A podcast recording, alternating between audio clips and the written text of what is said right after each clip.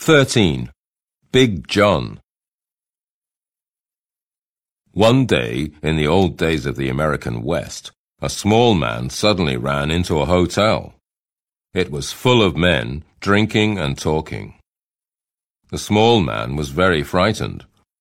Big John's coming, he shouted. Run for your lives! Immediately, every man put down his drink and ran out of the hotel.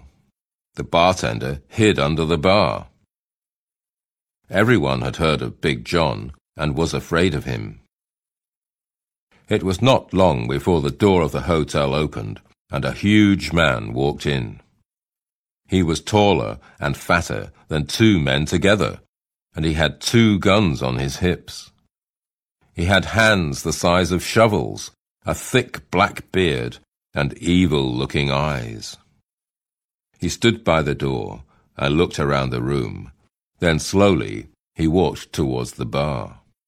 Thump, thump went the sound of his feet on the floor. The bartender heard him coming and began to shake. The man reached the bar. He leaned over it and looked down at the shaking bartender. He took a deep breath.